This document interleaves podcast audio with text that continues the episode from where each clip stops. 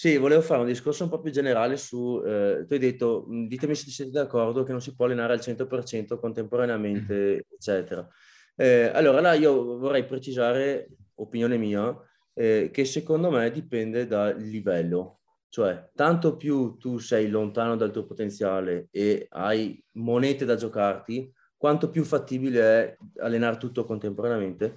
Viceversa, quanto più sei vicino al tuo potenziale, quanto più diventa un problema. E per capire un po' questo meccanismo, che mai per noi è ovvio, ma per chi ascolta non è così ovvio, è come se noi avessimo un budget limitato di soldi, ok? Questi soldi qua non sono infiniti, cioè dobbiamo decidere come spenderli. Quando partiamo, iniziamo a allenarci, abbiamo poche spese, cioè l'affitto mi costa poco, ho un botto di soldi, li spendo come cavolo mi pare. A questo punto io non devo più di tanto preoccuparmi, aspetta che non spendo troppo di qua o che non spendo troppo di là.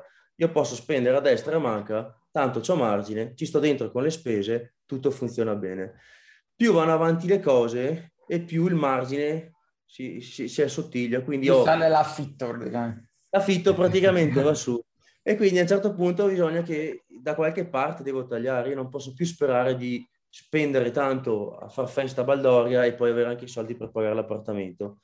Perciò a quel punto devo fare delle scelte, che è quello che dicevi te prima, no? A un certo punto devo dire, ascolta, questo mese decido di investire dei soldi per fare quella spesa e il mese dopo la investo su qualcos'altro a discapito di qualcosa.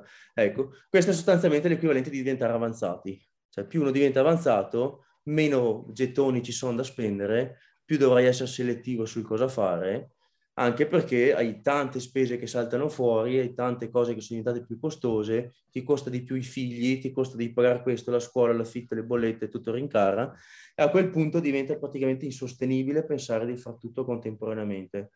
E qua secondo me è una cosa che io devo precisare ogni volta perché viene sempre frainteso. Non è una questione di tempo, di aver tempo per fare tutti i muscoli, i muscoli specializzarmi su tutti contemporaneamente, è una questione proprio di risorse di, di capacità di recupero. Poi, a lato pratico, la maggior parte delle volte si traduce nel non ho il tempo per l'utente tipico, ma concettualmente parlando, anche uno fosse mantenuto e non ha nient'altro da fare nella vita, deve comunque trovarsi a fare delle scelte perché non hai le risorse energetiche di recupero, anche articolari, per sostenere contemporaneamente la specializzazione in tutto. Sì. Ma anche, anche di impegno, diciamo, cioè, cognitivo, non cognitivo, ma diciamo di più psicologico, ecco, da, dalla prospettiva più psicologica credo che ci sia un limite.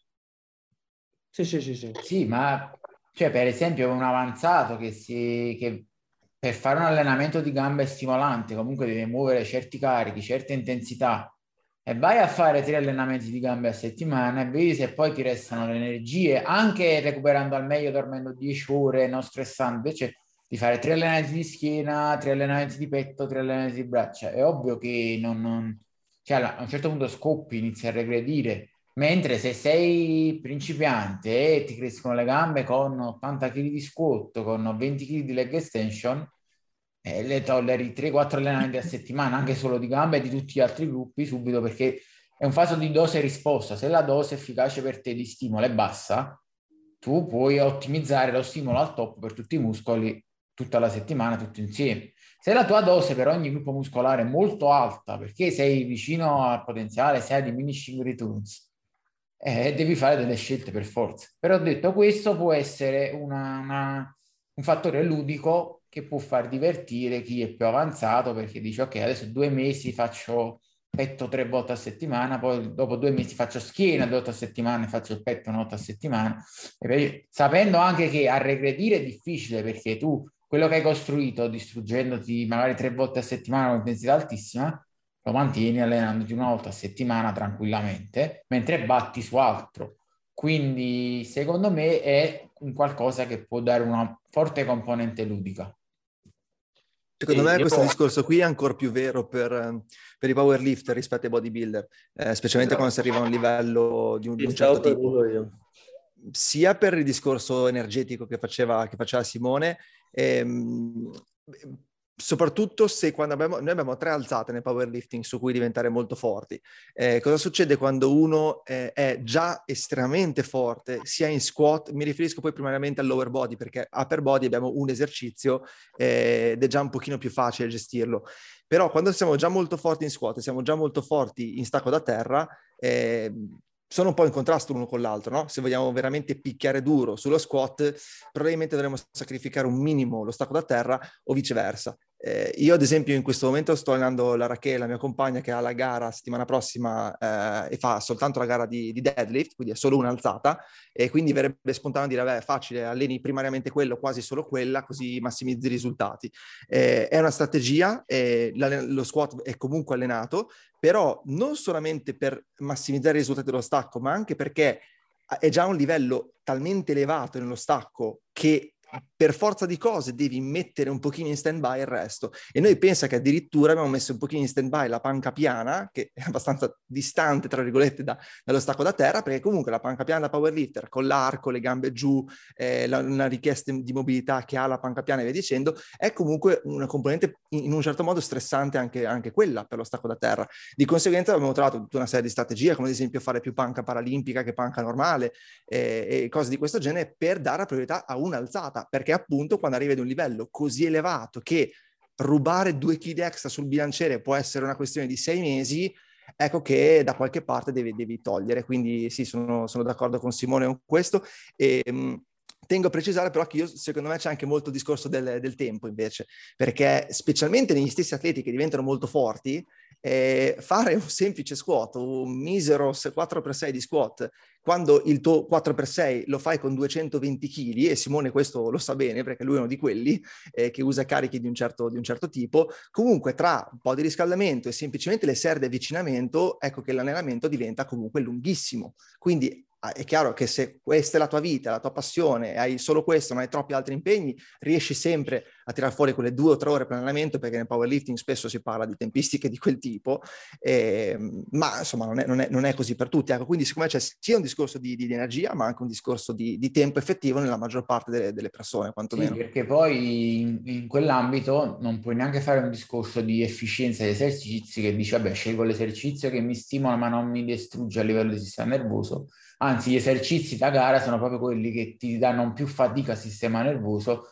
e quindi tu a un certo punto devi stare sotto la soglia limite e devi gestirti. E poi c'è anche la componente articolare che è la stessa cosa, tu non puoi dire scelgo esercizi che mi, non mi battono sempre nello stesso modo sull'articolazione, se tu devi fare sempre lo stacco da gara, lo scotto da gara, le anche sono quelle, la schiena è quella e quindi a un certo punto devi gestire per forza l'energia. Sì, devi fare per forza di cose quello che ti permette di sollevare di più in pedana se vuoi competere ad alti livelli. Di conseguenza devi ricorrere a strategie estremamente tassanti e, e mettere qualcos'altro in stand-by. P- può essere anche, visto per ricollegarmi al discorso eh, della psicologia che faceva Lorenzo prima, può essere anche un discorso che va o off gym, cioè eh, io sono anche uno studente, studio, lavoro, no, eccetera, eccetera, eh, nel, nel possibile eh, farò un'uscita in meno con gli amici esatto. o farò, rimanderò un esame o, o, cose di questo genere, perché no, se uno vuole a me è capitato massimizzare che alcune persone mi hanno chiesto ma è normale che in questo periodo in cui spingo fortissimo in palestra, mi alleno 5-7 a settimana, intensità, cioè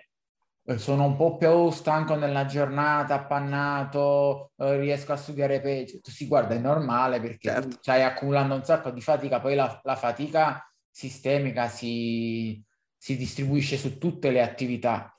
Faccio anche un esempio banalissimo, se uno è un musicista, per esempio, suona la chitarra, tra suonare prima e dopo che hai fatto allenamento, soprattutto di upper body, ci sta la differenza. Se suoni dopo, certo. le dita sono rallentate, i riflessi sono rallentati perché ovviamente c'è, c'è della fatica. Quindi sono certo. tutte cose da tenere in considerazione.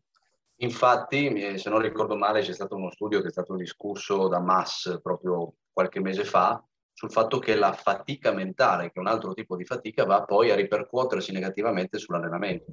Quindi c'è un ulteriore livello di fatica che eh, credo sia influenzato anche dall'allenamento, ma che comunque si ripercuote negativamente. Quindi magari attività molto, che richiedono molto impegno cognitivo, per dire fatte prima, poi vanno anche a deteriorare l'esercizio.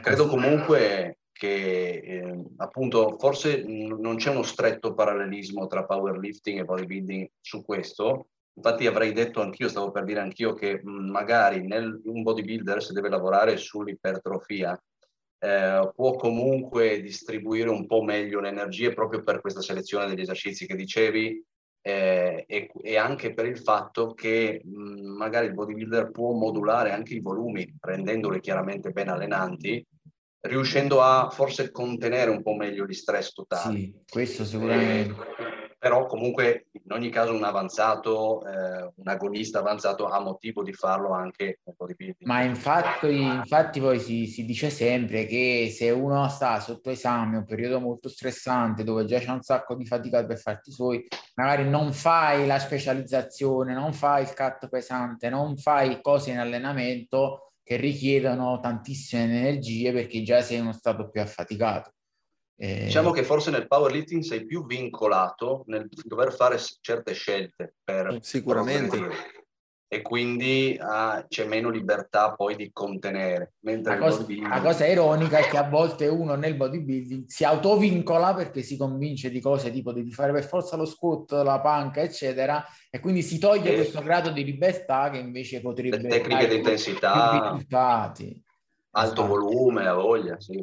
Continuando un po' su questa falsa riga, diamo dei riferimenti realistici più o meno di, de, delle tre alzate del powerlifting fatte da powerlifting, diciamo una, la persona media né ipodotata né iperdotata più o meno a quanto arriva in quanto tempo e invece questi tre esercizi eseguiti in maniera diciamo tra virgolette di bodybuilding, cioè fatti magari una, massimo due volte a settimana con l'eccentrica, senza arco esasperato, senza tecniche esasperate. Nicolas, inizia tu un po', quali riferimenti hai tu?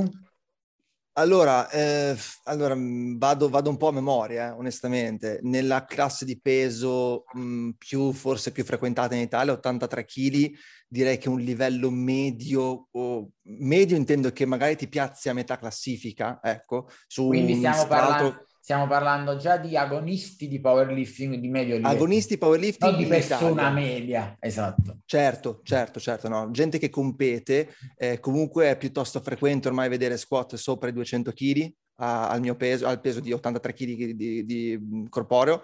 Panca si, si vedono livello, sto parlando appunto di livello medio in gara, eh, un 130 kg è uno stacco direi, poi magari mi corregge Simone se ha in mente numeri diversi, stacco direi che siamo sui 230, 240 circa e questo è il livello medio, eh, non arrivi sicuramente mai in top, in top 10 con questi numeri, probabilmente neanche in top 15.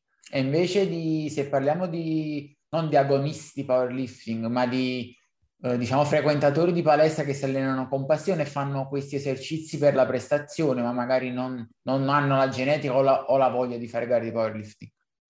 Allora, è chiaro che è sempre complesso dare, dare dei numeri, e per, ovviamente per ovvi motivi. Eh, diciamo che mh, anche nella palestra locale dove mi alleno io, tutti i ragazzi che alleno io, nell'arco di magari c'è chi ci mette tre mesi, c'è chi ce ne mette nove, c'è chi ce ne mette 15 o 18, però superare i 100 kg di panca ormai viene una cosa abbastanza spontanea per chi, attenzione, si allena in quell'ottica, eh? cioè non sto parlando di chi fa bodybuilding, sto parlando di gente che vuole diventare forte. Eh, non hai, non hai eh, sparato un numero altissimo perché... No, spesso, no, eh, questo dico proprio si parla, serena, serenamente. Per, attenzione però, ho anche avuto diversi di... atleti che non ci sono mai arrivati a, questi, a 100 kg esatto. di panca anche in due, in due anni. Spesso ecco. si parla di 100 kg di panca per... come se non fossero nulla, che a volte dicono no, no, no, no, no sono entry numeri interessanti una buona quantità di, di, ragazzi arriva serenamente anche ai 110-120, ecco che dopo i 120 comincia a essere già, già una, una, discreta proprio minoranza. Eh, questo per quanto riguarda la panca piana. Squat, arrivare ai 160 kg di peso, quindi diciamo due body weight per gente di medio peso, il medio peso italiano,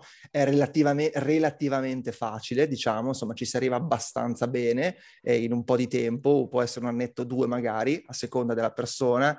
E poi direi che invece i 180 comincia già a essere un risultato che non è che ci arrivino proprio tutti così rapidamente, comincia a essere un po' più impegnativo e anche lì arrivare ai 200 comincia già a essere eh, un risultato un pochino più valido.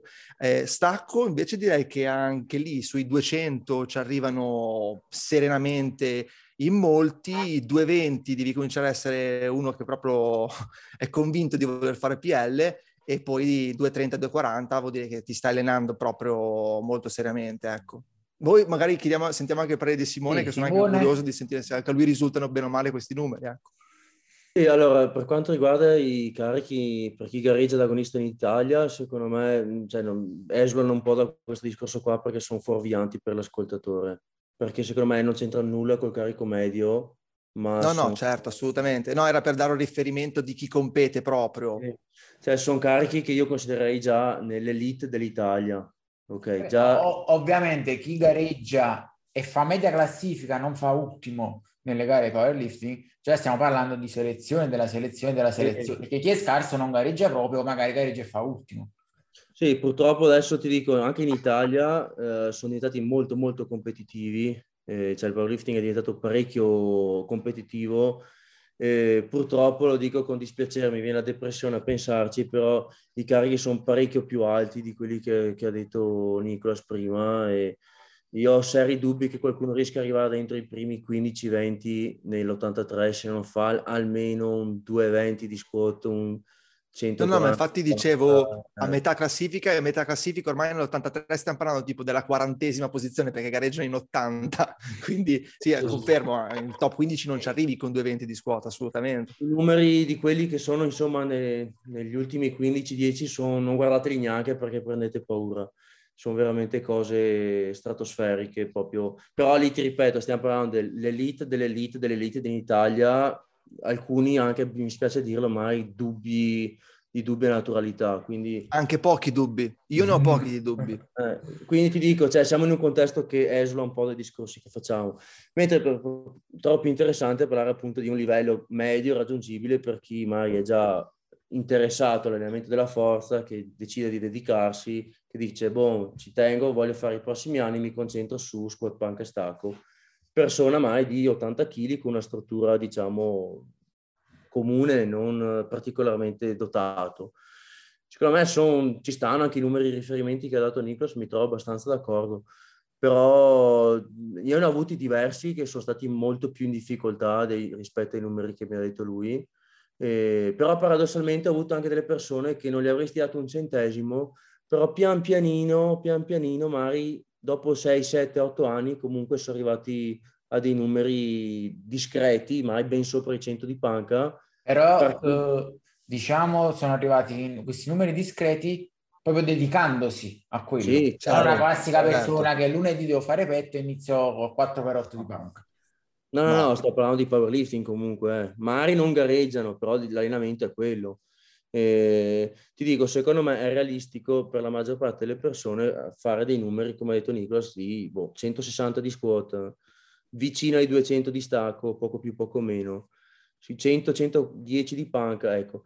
Poi è molto, molto più difficile farli tutti e tre contemporaneamente rispetto a fare sì, magari una o due di alzate, che magari perché il classico è uno ascolta questi numeri e dice, beh, ma di panca è facilissimo, mentre di stacco mi sembra esagerato. Oppure di squat lo faccio senza problemi, di panca ci ho messo dieci anni a arrivarci. Perché? Perché questi sono una media di tutte e tre le alzate. Poi generalmente le persone magari non sono perfettamente equilibrate, cioè hanno un'alzata che gli viene meglio, una che gli viene peggio. Magari chi è forte di panca ha le braccia corte, ha difficoltà nello stacco e cose simili. Chiaro, chiaro. Quindi in generale, secondo me, questi discorsi andrebbero visti come nel totale, nel complesso, quel livello lì, più che io faccio sì, su, ce la faccio su quell'alzata e non ce la faccio su quell'altro. Fate un po' un, un conteggio medio.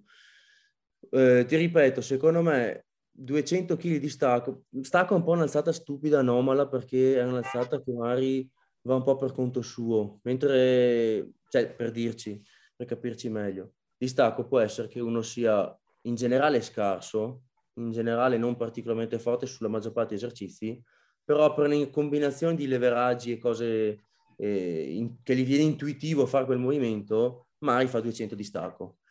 Però su tutto il resto Mari è incredibilmente più debole. Possiamo dire che l'alzata delle tre è sicuramente meno legata alla massa muscolare. Sì, è un po' più per conto Assolutamente.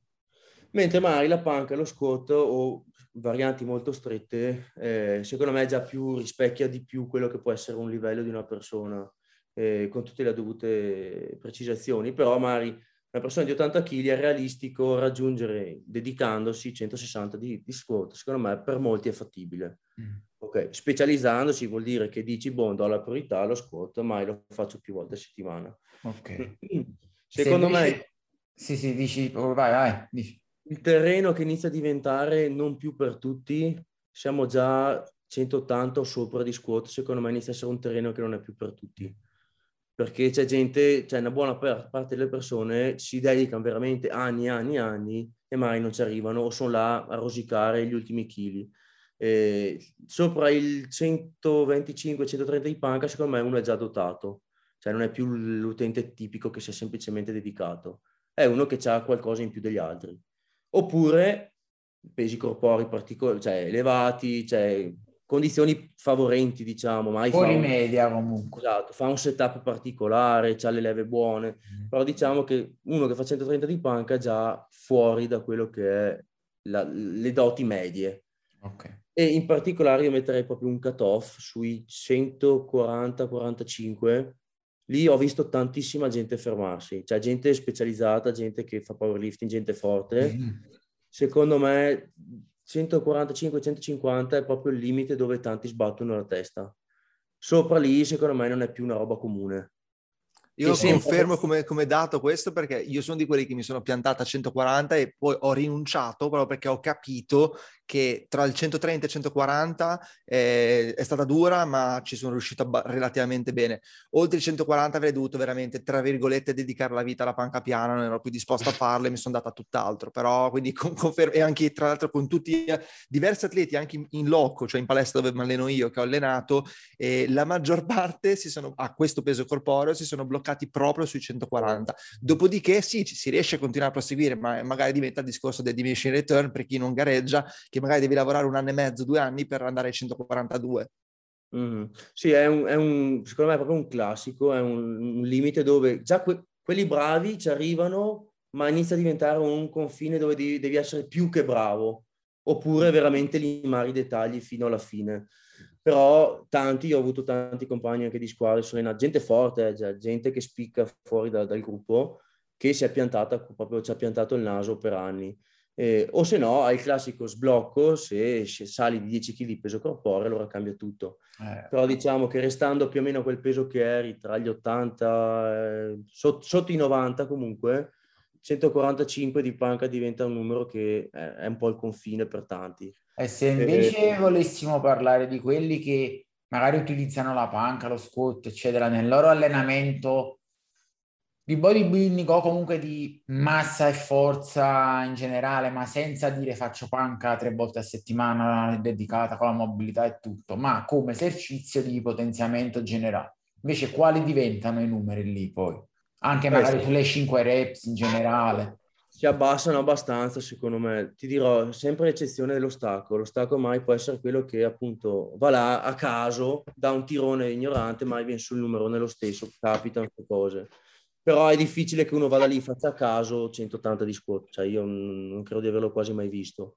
Ehm, quindi ti dico, si abbassano abbastanza i numeri anche per un discorso che uno non è condizionato, cioè potenzialmente li può fare se si dedica, si specializza, anche senza cre- creare altri muscoli, però per il fatto che non lo fa mai, non fa mai le singole pesanti, eccetera, va, va un po' sotto quello che è realmente il suo potenziale, quindi l'1RM viene più basso però magari un 150, 145 di squat potrebbe essere un numero che dici, boh, l'utente che di solito ci fa i 3x10 si mette là e dice, ok, forse 150 vengono. Realisti. Cioè una cosa di questo tipo. Dopo ti dico, mai su un'alzata gli viene bene perché gli viene, è portato, sull'altra però in compenso va molto Però peggio. 150 aspetta, è massimale. Sì, sì, sì. Ah, sì, sì. Io ti dico, per quel, quello che ho visto io, per esempio, eh, parlando di gente che magari si allena sulle 4, 5, 6 reps, usare cariche, gente abbastanza forte ma non fenomeni giganti, eh, usare magari tra i 110 e i 130 di squat per le serie allenanti, 90, 100, 110 di panca, 160, 170 stacchi rumeni su quei 4, 5, 6 reps, gente forte, ma non che tu dici quello è fenomeno sopra media, ci sta. Oddio, lo, l'utente, medio, rumeno, l'utente medio, rumeno. la persona media media meno. Quelli fortarelli. Stacco rumeno sei stato molto ottimista, secondo me. 160 se è fatto bene bene molto ottimista vabbè sacco rumeno non gambe tese per i femorali precisi no no però anche con un po' di flessione del, del, del ginocchio comunque cioè quelli sono carichi importanti eh. gente che c'ha struttura diciamo sì. medio medio eh. diciamo 100 120 130 medio medio proprio eh, a, a, media a fatica, a fatica. Esatto. Un'altra eh. cosa, Domenico, sempre sul livello medio che preciso, visto che ci siamo, il military press io qua vorrei fare degli appunti perché ho notato spesso che si, si mettono delle cifre che secondo me sono molto avanzate e le si danno per scontato. Cioè io mi ricordo, adesso io, io magari è un po' di tempo che ascolto questi discorsi, ma come tutti voi, che un body weight di military press era un livello eccezionale, ok? Ah, sì. Boh, cioè siamo tutti d'accordo su questa sì, cosa. Sì, assolutamente. Sì, se uno pesa 50 kg magari il discorso cambia, però certo. per un utente medio, se medio. 50 kg già è, è, una cosa notevole. Se uno pesa 90 kg in su è fuori dal comune, ok? Sì. Confermo. Un utente, un utente, medio che semplicemente fa i 3x10 di spalle e un bel giorno va là e si fa il suo body weight, secondo me è fuori dal comune. Sì, sì e su questo spero siamo tutti d'accordo perché ogni sì. tanto sentivo di certi discorsi no, per dire che... seria come l'esempio che ho fatto prima chi fa il military press in piedi nella routine di allenamento perché gli piace o quant'altro serie allenanti da 4, 5, 6 ripetizioni una persona, un uomo medio di 80 kg medio non né scarso né molto superdotato già che muove 50, 55, eh, 60 kg è più che buono per 4-5 ripetizioni ben ah, fatte. Non ci, non ci dimentichiamo che molte persone si dimenticano, fanno il calcolo massimale, ma quando tu hai la componente eccentrica nell'esercizio, fai 5 ripetizioni, ogni eccentrica, soprattutto se la controlli, ti genera fatica, quindi non c'è proporzionalità. Cioè magari tra fare 80 kg 1 RM o fare 60-65, 5-6 ripetizioni con la negativa controllata più impressivo la seconda perché è una cosa di fatica molto come le dips, le dips sono un esercizio a componente eccentrica importante. Fai 5-6 ripetizioni con l'eccentrica lenta e il fermo giù prima della spinta, ti crolla il carico rispetto al massimale. Magari fai 40-50 kg di massimale e poi fai 20-25 kg, 5-6 ripetizioni lente controllate perché c'è una componente di fatica in ogni eccentrica molto importante. Stessa cosa alle trazioni. Uno dice ma eh, faccio 8-9 trazioni lente e controllate con i fermi su e giù, sono scarsissimo. No, guarda che alla fine il livello no, medio, per, un uomo, per un uomo di 80-85 kg è un livello buono, un livello medio sì. quantomeno. Sì, sì, sì, sì. Perché, eh, per esempio, trazioni, trazioni in generale fatte alla bodybuilder, secondo me quali sono dei numeri medi? Allora, io con le trazioni ti dirò, faccio fatica uh, a dare degli standard perché c'è molta libertà sull'esecuzione, cioè ognuno ha i suoi criteri per considerarle valide, quindi, e, e, quello fa una differenza abissale, come abbiamo detto tante volte, perché quanto più strict le fai, tanto più cambiano e è meno codificato rispetto ad altri esercizi che dici no, questi sono i criteri, queste sono le regole. Perciò magari uno passa da farne 13 a farne 6 o cose di questo tipo. Cioè, sì, però poniamo cose... una bella eccentrica 2-3 secondi tirata bene, fermo netto in basso e in alto. Dai, col fermo in alto in basso. E non sei leggero, leggero è buono, eh? è molto buono. Per questo è molto io, buono 10. I, i, I, riferimenti di, cioè, i riferimenti vari sono sballatissimi, perché gente dice sono scarsissimo, faccio 10 trazioni. Sì, ma la tua serie da 10 dura 90 secondi, perché ogni ripetizione sono 8 secondi, l'eccentrico, il film, eccetera. Non sei scarso, sei anche molto forte in realtà. Sì, sì, sì. Sì, beh, io comunque la valuterei con un'esecuzione abbastanza standard, perché altrimenti se uno ci mette fermi, eccentriche enfatizzate, va chiaramente a perdere molto, no? In più c'è questa componente dipendenza dal peso che chiaramente, eh, ok, sì, ci sta anche valutare in base al peso come negli altri esercizi che abbiamo detto, però forse lì c'è un, insomma, un po' più di, di confondente, nel senso che eh, non c'è per forza una stretta por- proporzionalità tra, tra, due, tra, le due variabili. Ecco. Quindi anche perché la stessa persona può ingrassare 5 kg o dimagrire 5 kg e allora lì diventa difficile perché è sullo stesso soggetto una valutazione. Il discorso era per dire che, um, e ora entriamo nella questione forza e ipertrofia, che quando tu ti vai a allenare in un certo modo per stimolare il muscolo e fondamentalmente che fai? Enfatizzi un po' le eccentriche, 3-4 secondi di eccentrica sono bene o male lo standard, un attimo di ferma, di inversione movimento senza rimbalzare, eccetera.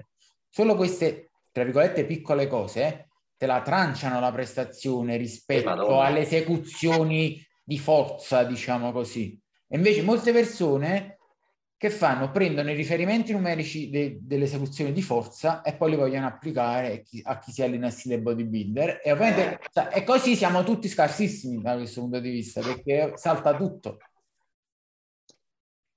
Sì, eh, diciamo che secondo me ha senso forse eh, rendere comuni le esecuzioni a tutti gli sport così ci si capisce per convenzione, no? se no poi chiaramente se ognuno valuta una esecuzione più specifica e chiaramente non ha neanche senso fare dei confronti. Per questo secondo me forse ha più senso ragionare in ottica di forza perché poi appunto si mette alla prova la prestazione di forza del soggetto che forse è la valutazione che bisogna fare più nel senso convenzionale del termine. Sì, se si vogliono eh, fare paragoni numerici sicuramente, io era per dire, cioè il messaggio che volevo far passare agli ascoltatori era se vi allenate in un certo modo per l'ipertrofia, i canoni di riferimento su carichi per reps sono completamente diversi da quelli che si leggono perché cambia tutta la gestione della fatica di ogni singola ripetizione. Quindi, perché molte persone appunto sono scoraggiate e dicono, eh, se mi devo fare il fermo, l'eccentrica, faccio 6 trazioni, faccio 10 dips, eh, leggo che è scarsissimo perché uno deve fare 20 trazioni per essere... Sì, ma come le fai? Che cosa stai facendo?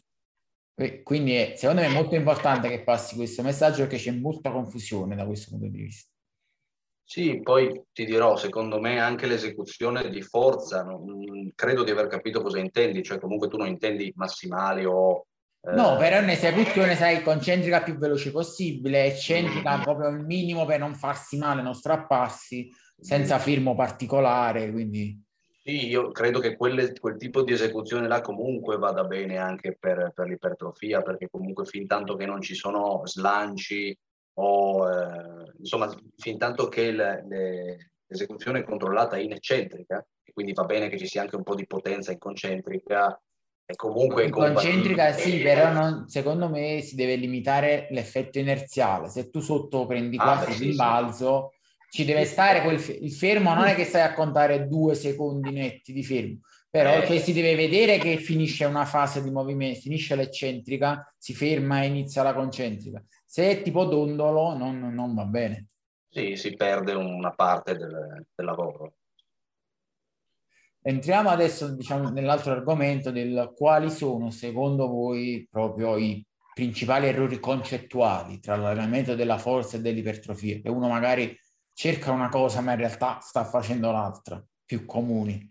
Vediamo, partiamo da Nicola, sai, facciamo il giro e vediamo un po' tutte le idee. Ho, ho, fatto pochi giorni fa un video, un video su, su, questo tema, in realtà eh, secondo me uno dei più grandi errori che vedo fare nel bodybuilding, quindi insomma, diciamo per chi vuole sviluppare massa muscolare, è proprio l'aver copiato troppo il powerlifting. Allora, il powerlifting secondo me ha dato tanto al mondo dell'allenamento con i pesi, specialmente in Italia, specialmente negli ultimi anni, nei momenti in cui ha portato probabilmente maggiore eh, consapevolezza di certi movimenti, maggiore consapevolezza di cosa vuol dire la multifrequenza di allenamento, eh, maggiore consapevolezza in termini di ehm, mettere magari tensione sul muscolo e cose di questo genere. Però da qui a vedere i bodybuilder, io ne vedo costantemente in palestra a me, che si allenano nel bodybuilding, addirittura che competono nel bodybuilding, vedere fare dei 5 per 1 a me vengono i brividi, in tutta onestà. Eh, che tra l'altro mi fa un po' scappare da ridere perché lo dico io che io vengo dal mondo della forza, cioè a me non interessa, non mi piace, non mi appassiona il bodybuilding per quanto io l'abbia studiato, perché io ho fatto poi l'accademia di Helms, quindi nel senso quando ho parlato di Helms io ho studiato per, sotto di lui per un anno e mezzo, quindi nel senso le conosco quelle cose, ma nonostante io sia, provenga da quel mondo lì, io mi rifiuto di mettere ad un bodybuilder. Allora mi chiedo come mai chi invece è proprio nel mondo del bodybuilding come faccia ad andare a fare certi protocolli di lavoro. Quindi per me su tutti proprio anche la programmazione dell'allenamento, che poi eh, io, come sai bene tu Domenico, me ne intendo molto meno di te e anche di Lorenzo, de, di, di, biomeccanica e mi reputo mh, mm, preparato invece in termini proprio di programmazione dell'allenamento eh, per ogni scopo, cioè che sia la performance, che sia anche l'ipertrofia in realtà. E quindi vedere certi protocolli di lavoro mi lascia un pochino perplesso.